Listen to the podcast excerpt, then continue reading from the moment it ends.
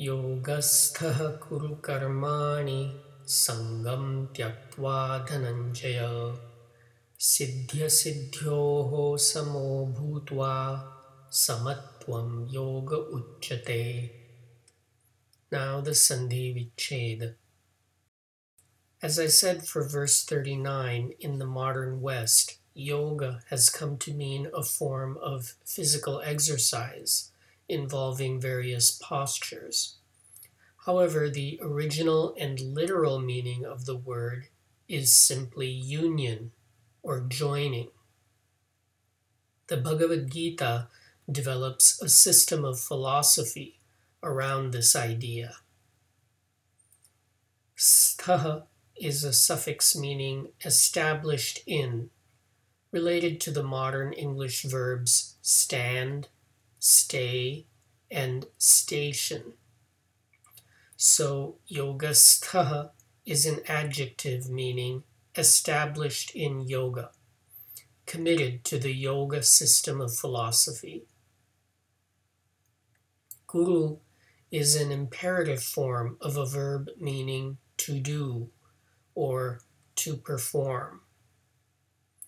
Karmani is the plural accusative form of a noun meaning action. Sangam is the singular accusative form of a noun meaning attachment. Tyaktva is a progressive form of a verb meaning to sacrifice or to forsake, as in chapter 1, verse 33. Dhananjaya is a proper noun by which Krishna is referring to Arjuna. Siddhi is the nominal form of a noun meaning success. Asiddhyoho is the dual locative form of a noun meaning the opposite of success or failure. Samo is a dual locative form of an adjective meaning the same or equal. Bhutwa is the past perfect form of a verb meaning to be, as in verse 35. Samatwam is the accusative form of a noun meaning equanimity. Uchate is a form of a verb meaning to say or to call, as in verse 25.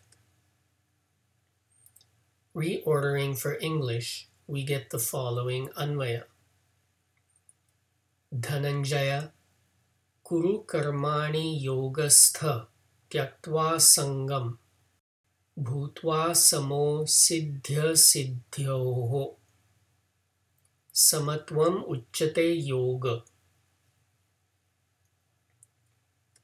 O Dhananjaya, perform actions committed to yoga, forsaking attachment, having become the same in success or failure. Equanimity is called yoga. Here, Krishna exhorts Arjuna to act with commitment not to the consequences, but to equanimity, whether the consequences are success or failure.